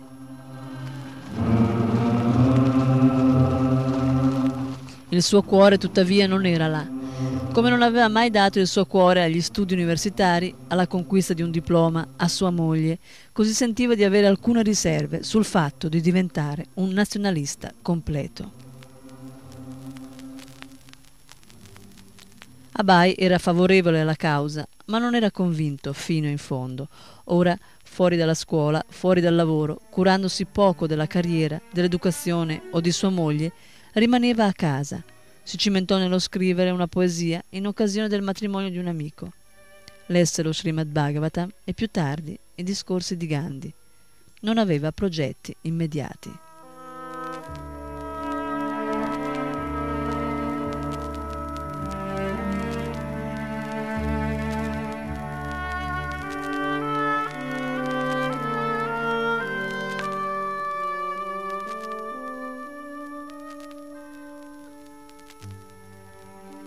Gormohan aveva i suoi progetti per Abai e il diploma universitario era stato una parte integrante di questi progetti. Sembrava tuttavia che Krishna avesse altri piani. La protesta politica, con il conseguente rifiuto del diploma in lettere, era più di un distintivo onorifico che uno stigma sociale e Gore non lo rimproverò per questo. Era però necessario che Bai assumesse la responsabilità di un lavoro. Gormohan chiese al suo amico Kartik Bose di impiegarlo. Il dottor Kartik Chandra Bose, un amico intimo, era stato il loro medico di famiglia fin dall'infanzia di Bai. Era un noto chirurgo, uno studioso di medicina e un industriale chimico. Aveva un suo stabilimento a Calcutta, il laboratorio Bose dove fabbricava prodotti farmaceutici, saponi e altri prodotti relativi all'industria farmaceutica. Il dottor Bose era ben conosciuto in India come il primo indiano che aveva fabbricato prodotti farmaceutici che erano stati monopolizzati da ditte europee. Egli consentì ad accettare Abai al suo laboratorio con l'incarico di direttore di dipartimento. Benché avesse una conoscenza limitata dell'industria farmaceutica e della relativa conduzione, Abai si sentì fiducioso, pensando che la lettura di testi appropriati sull'argomento gli avrebbe permesso di apprendere ciò che era necessario conoscere. Tuttavia, quando un uomo in così giovane età ricevette improvvisamente l'incarico di, di direttore di dipartimento, alcuni operai manifestarono la loro insoddisfazione. Alcuni di loro erano anziani e avevano passato 40 anni nella ditta. Essi si comunicarono il loro risentimento finché si confrontarono con il dottor Bose. Perché una persona così giovane ha avuto questo incarico? Il dottor Bose rispose: Sì, per questa posizione avevo bisogno di una persona di cui potessi fidarmi come di mio figlio. Egli firmerà assegni per 40.000 rupie in questo settore potevo affidare soltanto a lui la possibilità di trattare la mia contabilità. Suo padre e io eravamo molto uniti e conosco questo giovane come conosco mio figlio.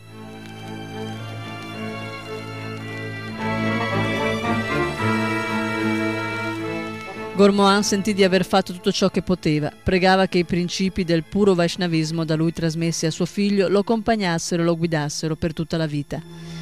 Gandhi e la causa dell'indipendenza avevano interrotto la carriera universitaria di Abai e Abai era ancora incline verso il nazionalismo, ma non tanto per una motivazione politica quanto per una visione spirituale.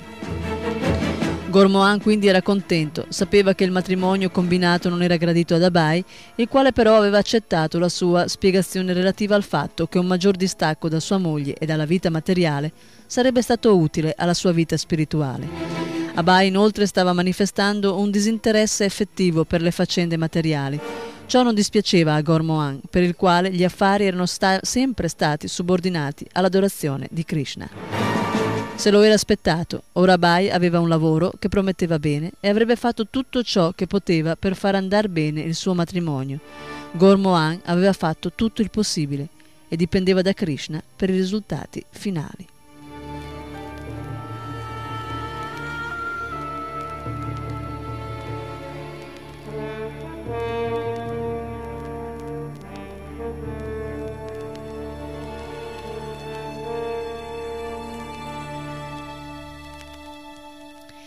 E si conclude qui per oggi la lettura della Prabhupada Lilamrita, parte prima, il capitolo Studi, matrimoni e movimento di Gandhi. Hare Krishna.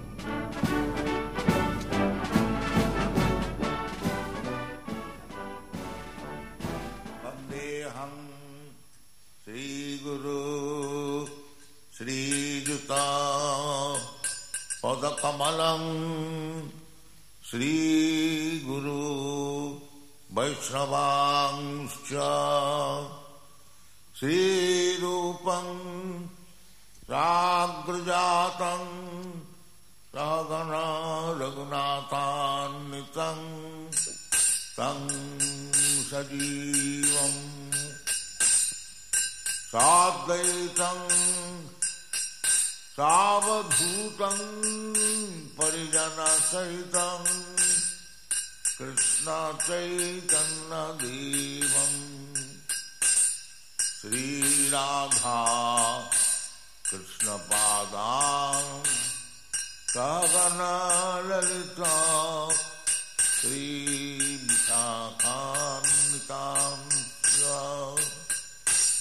Hare कृष्णा Hare Krishna Krishna Krishna Hare Hare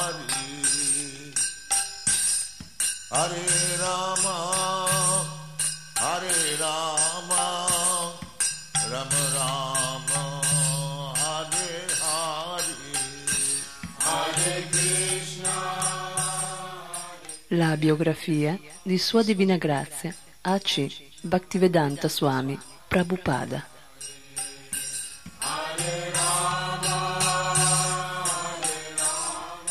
fondatore acharya della Associazione internazionale per la coscienza di Krishna.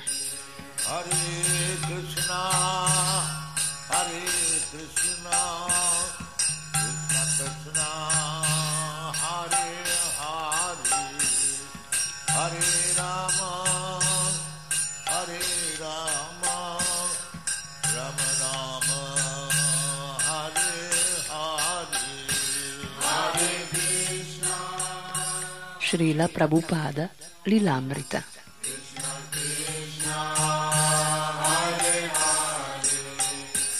Di Sazvarupa Dasa Goswami.